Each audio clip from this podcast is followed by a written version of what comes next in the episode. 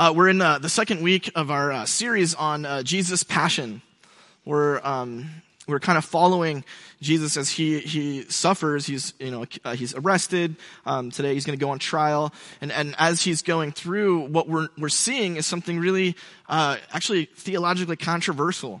And we're seeing that God um, is able to experience. God has um, an intimate knowledge of what it is like for us as human beings to suffer. For a long time, this was uh, considered uh, heresy. Actually, uh, it was it was thought that this was um, uh, just out of the like God is super separate from the universe and from our created world, and nothing that we experience, nothing that we uh, have, can really be a part of the divine life. Because otherwise, then God wouldn't be God okay because because god needs to be beyond us and above us and uh, I, I, just think that as we're going through this section in mark we're just seeing over and over that's just not the case it's just not. Like Jesus, who is the incarnation, Jesus, who is God, who's assumed human flesh and nature, is going through all of the horrible things that we as human beings experience. We say that Jesus fills up in himself the complete, the totality of what it is to be human, even the darkest parts of being human. And, and we see this in the New Testament. That's our theme verse. It's in Hebrews. Um, for we do not have a high priest, this is Jesus, who is unable to empathize with our weaknesses. But we have one who has been tempted in every way, just as we are, yet he did not sin. And the notion is, is that Jesus has been there, and no matter how bad it gets, no matter how dark it gets, he gets it. He gets it too. Uh, last week we talked about uh, abandonment. We saw that Jesus was abandoned at the uttermost. This week, um, I think this is really probably the most relevant to our contemporary situation in, in our culture. This week, it's, it's about being accused. So, uh, without further ado, let's um, let's take a look at the text. Uh, this is the Common English Bible version. I've edited it slightly, um, really just for for understanding. Um, but here we go. Verse 53 of Mark 14. They led Jesus away to the high priest. His name's Caiaphas. And all the chief priests, elders, and legal experts gathered. Peter followed from a distance right into the high priest's courtyard. He was sitting with the guards, warming himself by the fire. The chief priests and the whole Sanhedrin were looking for testimony against Jesus in order to put him to death, but they couldn't find any. Many brought false testimony against him, but they contradicted each other. Some stood to offer false witness against him, saying, We heard him saying, I will destroy this temple, constructed by men, and within three days I will build another, one not made by men. But their testimonies didn't agree even on this point. Then high priest Caiaphas stood up in the middle of the gathering and examined Jesus. Aren't you going to respond to the testimony these people have brought against you? But Jesus was silent and didn't answer. Again, the high priest asked, Are you the Christ, the Son of the Blessed One? Jesus finally speaks and says, I am. And you will see the Son of Man sitting on the right, right side of the Almighty and coming on the heavenly clouds. Then the high priest tore his clothes and said, maybe cried out, Why do we need any more witnesses? You've heard his insult against God. What do you think? They all condemned him. He deserves to die. Some began to spit on him. Some covered his face and hit him, saying, Prophesy. Then the guards took him and beat him.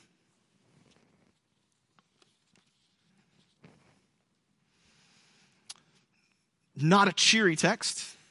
The closer you get to the crucifixion, the darker things get. Which makes sense.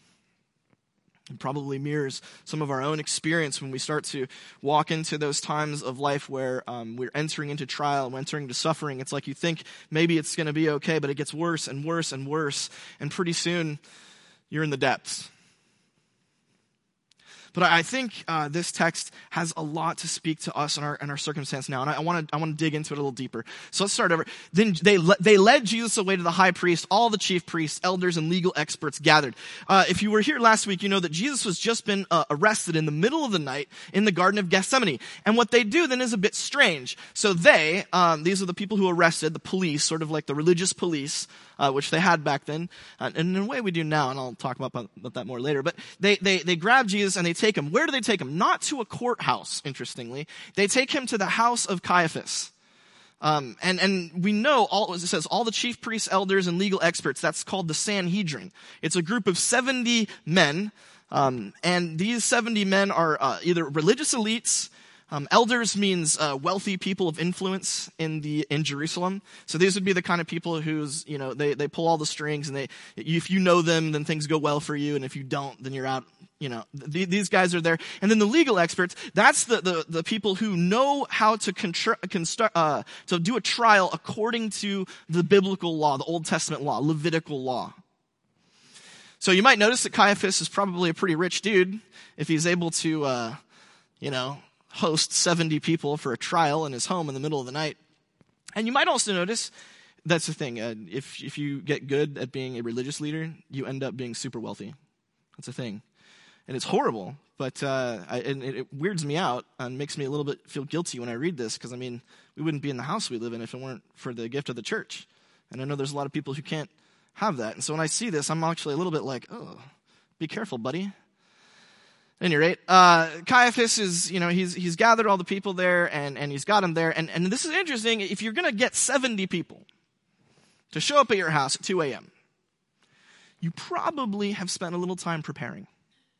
You probably have them set up. You've probably let them know. We don't know exactly when it's going to happen, but you've got to be ready. The drop of the hat to come and be with us because we got some important stuff to do. This is the middle of the night. And all of the leaders of Jerusalem are here getting ready to go. The bit about Peter, um, Mark's telling two stories at once. There's the story of Peter denying Jesus three times, which we touched on last week. And then there's the story of his trial, at the Sanhedrin. So we don't need to pay too much attention to that. Let's keep moving on in the text. The chief priests and the whole Sanhedrin were looking for testimony against Jesus in order to put him to death. Well, that doesn't seem fair. You might feel like this is kind of a show trial.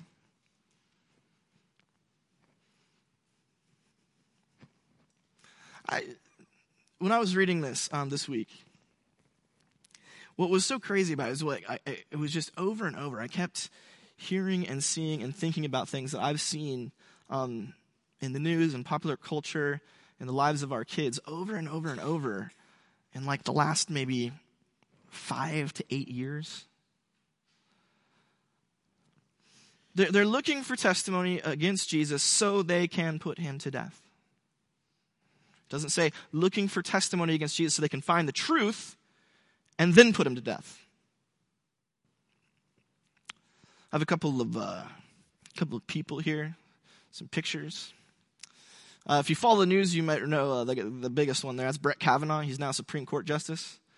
If you were awake during the summer, you may recall that uh, for weeks on end, uh, there was just a huge controversy. Uh, there was, on one hand, uh, people saying that Brett Kavanaugh is a rapist and a sexual assaulter. And then on the other hand, people saying Brett Kavanaugh is a Boy Scout and a very good dude.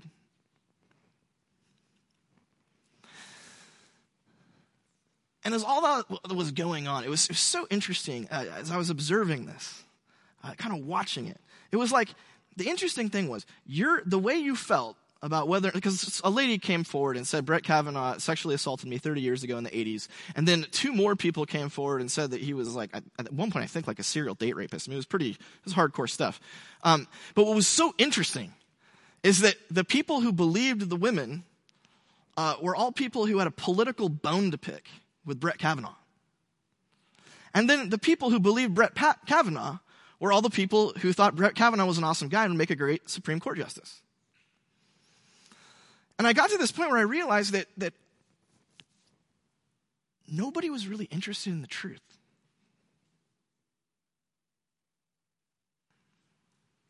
Nobody cared. The people on the left were worried uh, that Brett Kavanaugh would um, maybe strike down Roe versus Wade and, and reignite abortion debates in, in, in, our country. And that was so horrible, they uh, needed him to be taken out. The people on the right were so excited about the possibility of somebody of a, a right leaning court that would address Roe v. Wade um, that they were like, we need this guy.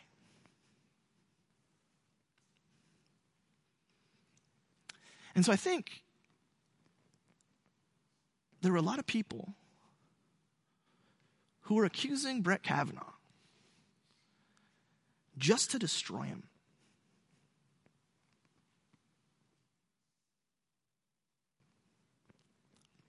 Up there on the uh, top right, this is about five, six years ago, Justine Sacco. Uh, she, in the course of a, about a 10 to 11 hour period, she became the highest trending topic on Twitter. Uh, in 2013, for a job uh, trip, she had to go to South Africa.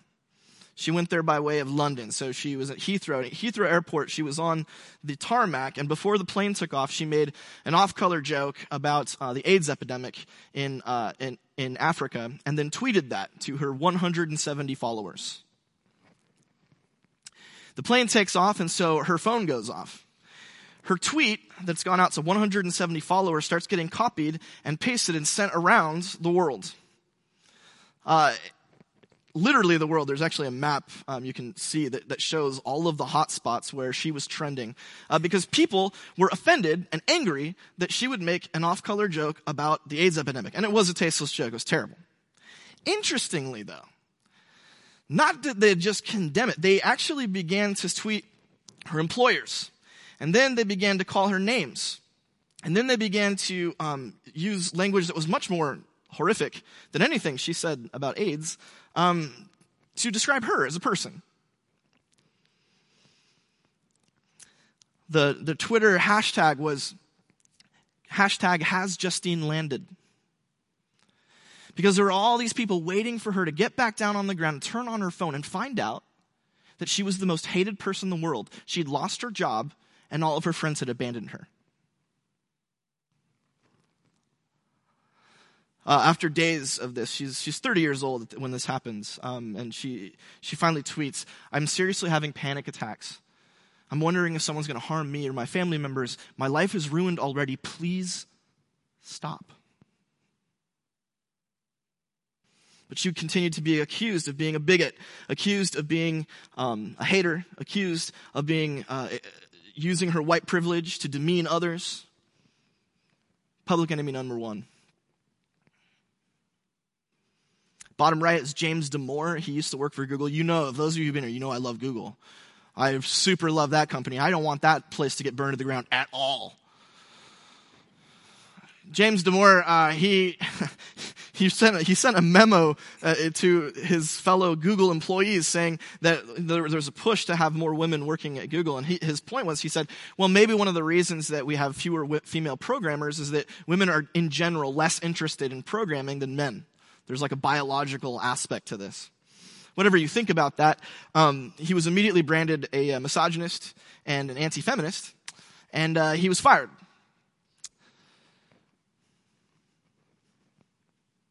He was accused of hating women.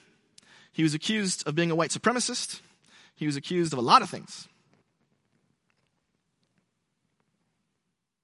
And you have to wonder, are the people who are going after Justine Sacco and James Damore, the ones who are these, these super courageous warriors behind their keyboards, with their, an, their anonymity, typing out these horrible things, are they really interested in the truth about James Damore? Are they interested in the truth about Justine? Are they sitting there going, you know what, I think Justine really is a bigot and we have to ruin her life over this? Or, or do they just want to find somebody to kill?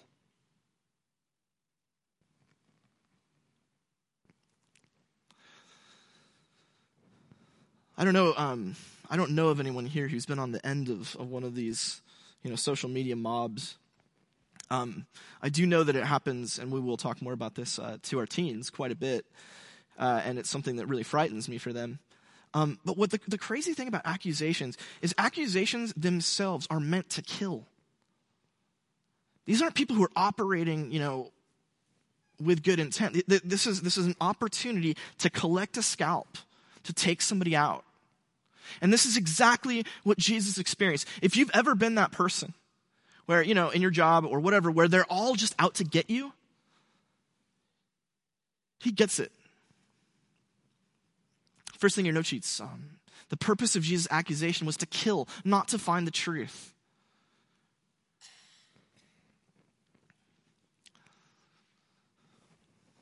The text goes on. It says, um,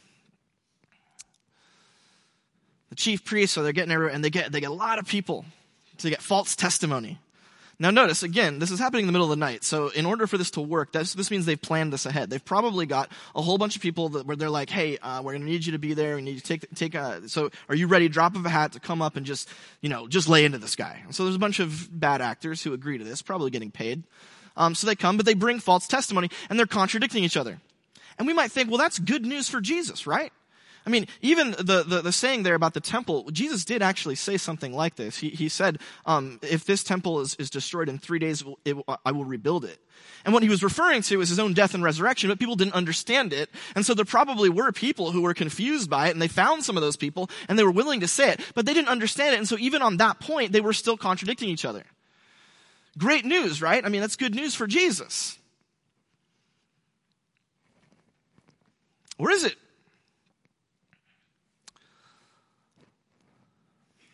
Uh, a picture here of Gabriella Green. She was 12 years old when she committed suicide last year. She hung herself with a dog leash in her house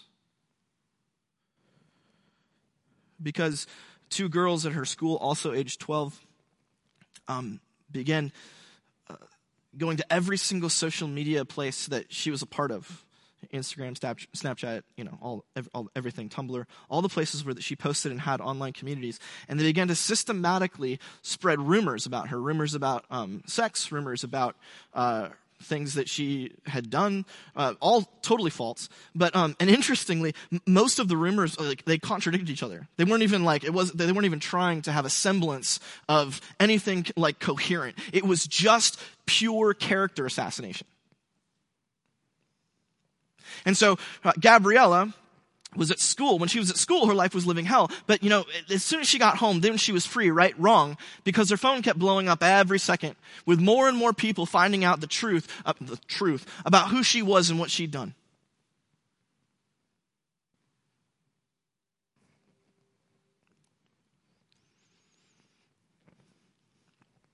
What's going on for Jesus is, is they're just trying to throw everything against the wall, see what sticks. Right? I mean, really, if you're gonna try and destroy somebody, do you have to be, you know, really focused? No. The fun thing about destroying people is you can be completely off the, off the wall. In fact, people like that more. What gossip are you more interested in? The one that's like, oh, that person eats too much? Or the one was like, oh no, that person's cheating on their wife? Which one's more interesting? Which one spreads faster like wildfire? The, the point is, even if Jesus gets off, even if he, even if he's not convicted, I mean, he's gonna be convicted. It's a show trial. But even if he didn't, his reputation is permanently ruined. All of the people in power, remember, all the most powerful people, the most influential people are there in the Sanhedrin, and they're all participating in this. They're all spreading rumors and gossips and lies, accusing him of this, that, the other thing. And so, kids, first off, if uh, any of you, teens, and if you have younger siblings and parents, if you have younger kids, uh, gosh, if you are in, if you or anyone you know uh, uh, is being accused on social media and being isolated and being um, systematically destroyed, you must stand up for them. You must show them that there is a place where they are safe, and it's here, where no one will judge them, where they will be loved, where they will not be cut off and they will not walk that, that road, that time of life. I mean, I mean what matters more than feeling accepted when you're between the ages of 12 and 30? It used to be 12 and 18. Adolescence has gone on. We get that. It's fine. You can still really hurt my feelings by rejecting me. 57, right? um, and, and if you know them, um, and if you're, if maybe in some way, in some part of your life, you're one of them, he gets it.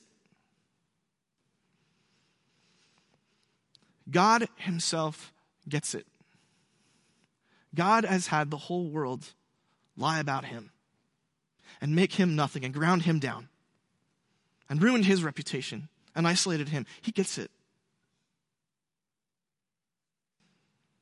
Next thing in your note sheets is that uh, accusations against Jesus caused harm, even if they didn't make sense or even agree.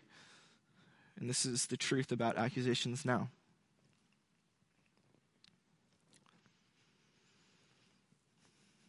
Going on in the text, high priest stands up in the middle of the gathering and examines Jesus. They've had all the testimony. The way that this worked is there would have been like a kind of a circular semicircle in front of Jesus, all the people accusing him, and then Jesus by himself, uh, alone in like a. So, so Caiaphas gets up and begins asking him questions. When did you stop beating your wife, Jesus?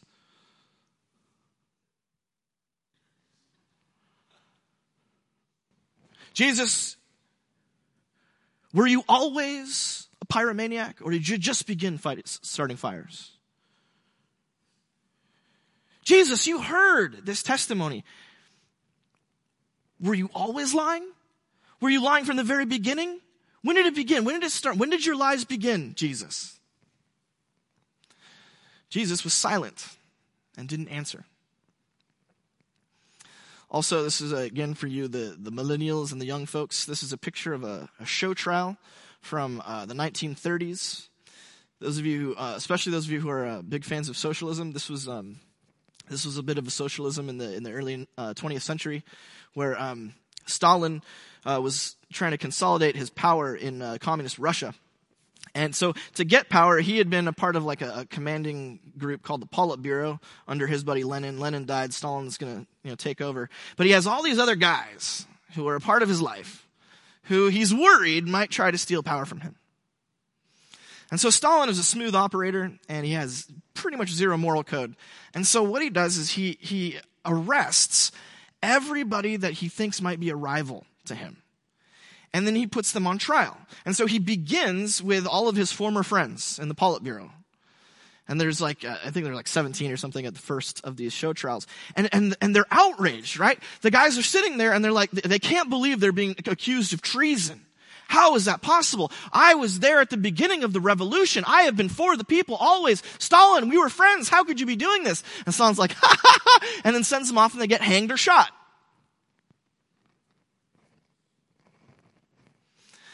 Stalin wasn't done with the Politburo.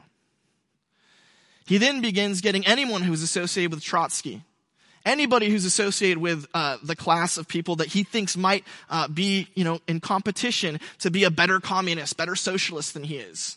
And so he finds them all, and he, and everywhere he goes, in all of the, so, uh, the Soviet republics, he finds them, he, he gets them out, they call it the Great Purge. He brings them, he puts them in trial, puts them in front of everybody, in front of the cameras, and he's like, did you do this? And they're like, oh yeah, no, of course not. And he shoots them. And after a while, after a while, these guys stop answering his questions. They stop trying to like, you know, set the record straight. They stop even bothering to do anything but just confess to the accusations. Because it's a foregone conclusion. Stalin's not there to find the truth. He's not there to do, all he's doing is he's, he's killing you and he's making everyone else afraid. And so if you're there and you're trying, like, ah, I didn't do it, I didn't do it, I, you do wrong about this, you're wrong about that, he laughs. They laugh at you before they kill you. One of the um, one of the worst parts about being falsely accused of something is uh, the helplessness that comes with it. Uh, there's some here who've been falsely accused of things, um, and uh, it's crazy because especially if you've you know worked to like build up a reputation over a long time you know and you've really you really are trying to be uh, follow and be who god wants you to be and that, that's that's costly for you and it takes a lot of effort and a lot of restraint and you do that and you spend all that time and then someone comes and they just lay down an accusation. And you know you know it's wrong but you also know that some people might believe it's true. And you're wondering how do i stop this? How do i get out of this trap jesus part of what he's doing here is he's like, it won't matter if I argue. My words are just going to get twisted. It's just going to be another joke to these people. I was reading uh, an article about um, what to do if you've been accused of sexual har- harassment in the workplace. This is something that's very, um, really a big deal nowadays, especially with the Me Too movement um, there's lots of people, men and women, who are uh, making accusations of sexual harassment. And at the, at the bottom of the article, the end result, the, the, the, what was decided is the best thing that you can do is keep your mouth shut and get an aggressive lawyer. Because you have no control over the process. This might be done in good faith and it might work out fine and it might be totally great, but it actually might just be a witch hunt. And you won't know the difference until it's already over.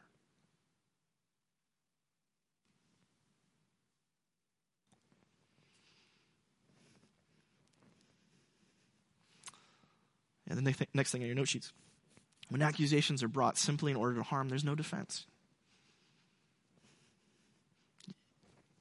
If it's just, if they're just trying to get you, you really are helpless.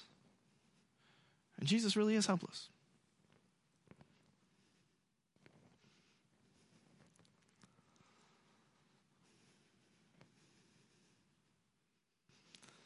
Bottom line is um, he gets it.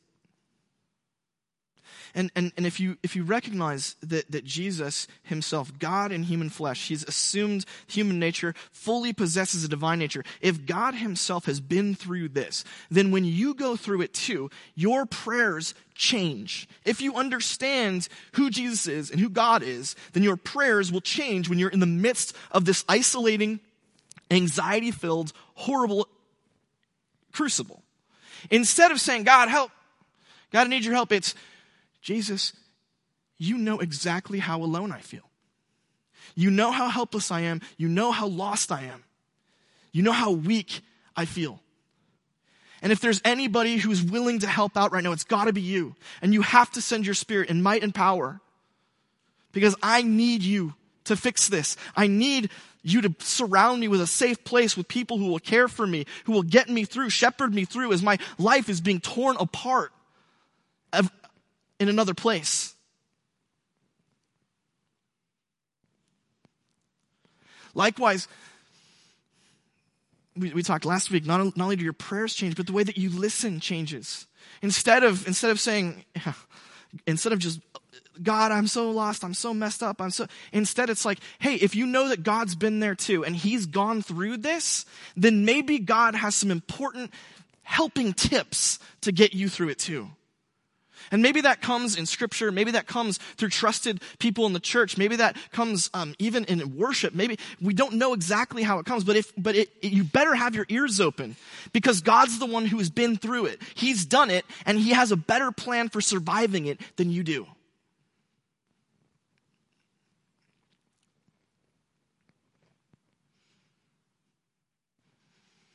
You notice uh, just one more thing, and then we'll, we'll close. You notice we skipped um, some of that kind of important stuff when Jesus finally pipes up. You know, we sort of we sort of blew through that. I want to I want to just take a step and a step back and just and let this sit. Jesus, are you really the Messiah, the Son of the Blessed One? Jesus said, I am. And you will see the Son of Man sitting on the right side of the Almighty and coming on the heavenly clouds. Then Caiaphas, interesting response here, tears his clothes. Everyone condemns him, and then uh, some spit on him. Some cover his face. This is weird. Cover his face and hit him, saying, prophesy. What I haven't uh, told you yet is that Jesus is actually right on the verge of getting acquitted. See, the, the issue is, is that the, there's the, le- the legal experts. They know that in order to truly convict someone, according to the Levitical accounts, you have to have agreeing testimony. That hasn't happened.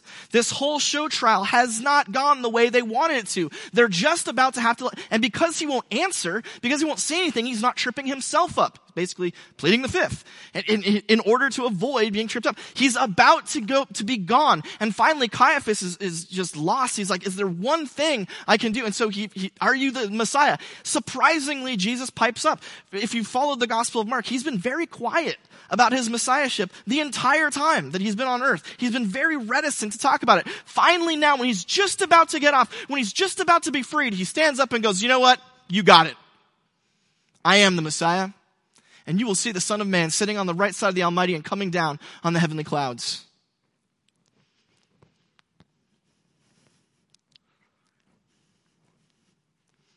You might think uh, that Caiaphas is like, yes, we got him. You might think that him tearing his clothes is just sort of like a, you know, he's just playing a part, maybe. You know, the people spitting on him, like, it's just, this is sort of like an expected, like, ha ha, we got you, we're going to kill you now. You might think that. But actually, I don't think that's the case. I think that what's actually gone on is what Jesus has said has horrified these people.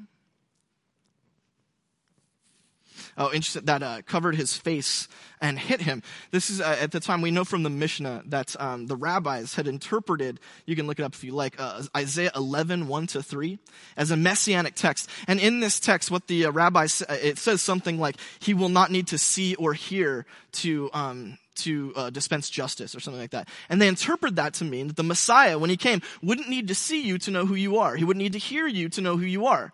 And so what they're doing is they're proving he's not the Messiah by putting a bag over his head and hitting him and saying, which one of us hit you? Prophesy, Messiah. And because he doesn't or can't, they assume, okay, well now we know he's definitely not the Messiah.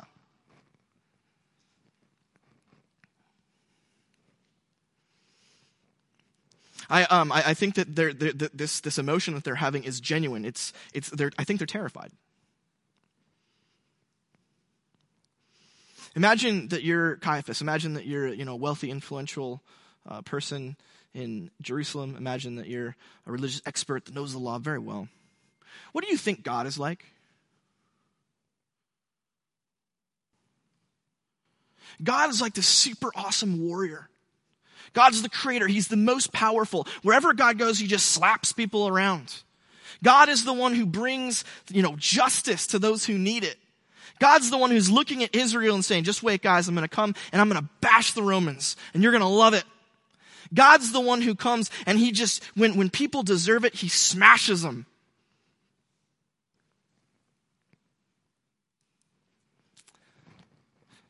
And God's Messiah, when he comes, will be just like God. He will be a warrior. He will be a leader. He's going to be awesome. He's going to be, everyone's going to want to hang out with this dude as he wipes out all the injustice and fixes everything and makes it all the way it ought to be.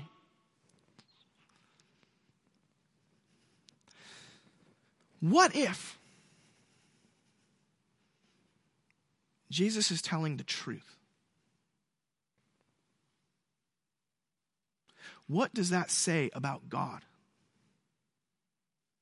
Remember, Jesus here, Jesus is like, he's bound, he's been arrested, he's completely powerless, he's been roughed up, he's been lied about, he's been abandoned. He is about the weakest, most pathetic situation that he's ever been in his life. In fact, he's as far from super awesome warrior, leading people to victory, dispensing justice, being an awesome king. He is as far from that as you can possibly get. If he's the Messiah, then that means that God is willing to use weakness. That God is willing to do something outrageous. God is willing to suffer at the hands of his own creation. God is willing to humble himself. God, the creator and mighty warrior of the universe, is willing to be less than Caiaphas, less than the people around. God is willing to submit himself to their abuse.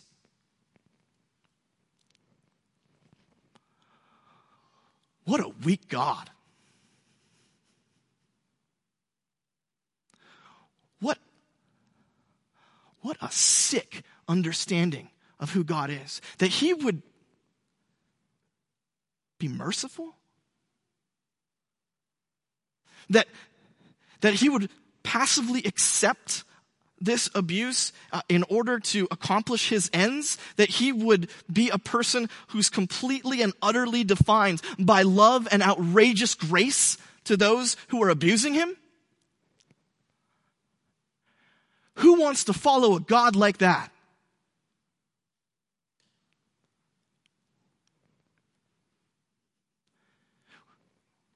What if God's first word is love, and his last word is grace, and he sticks to it. What if God is willing to save everyone by letting them abandon him, letting them accuse him, letting, letting them mock him and beat him and crucify him?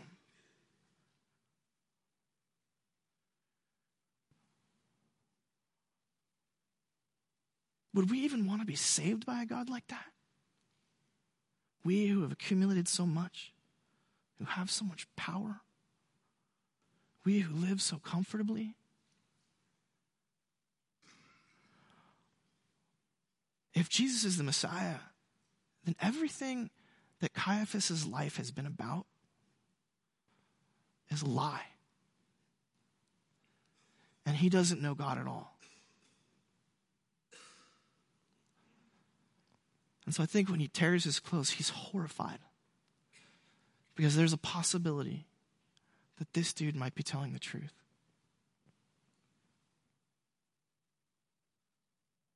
And that's the last thing in your note sheets. And Jesus is ultimately crucified because he decides to tell the truth about himself and the Father.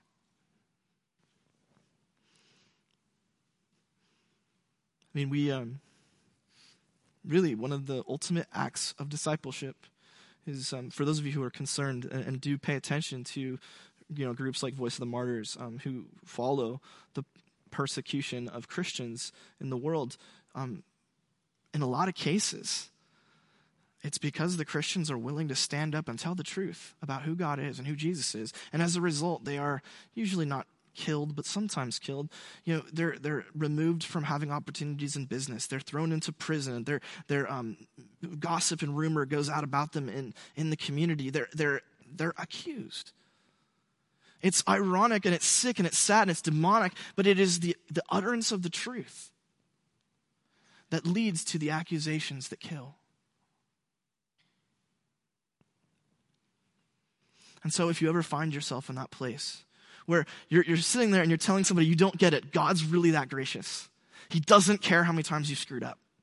He's never going to quit on you. It doesn't matter what you've done. It doesn't matter as long as you trust him. He, he, he doesn't, he, he's never going to let you out of his hands. You could go as far off the reservation as, as, as you can possibly imagine. He won't stop loving and forgiving and being with you. And, and they hear that and like, I don't want a piece of that God. And they, and they, start to, they start to reject you and they start to th- make you think that you're crazy and they start to attack you and abuse you and mock you. And, and, and when that happens, he gets it. Because it happened to him too.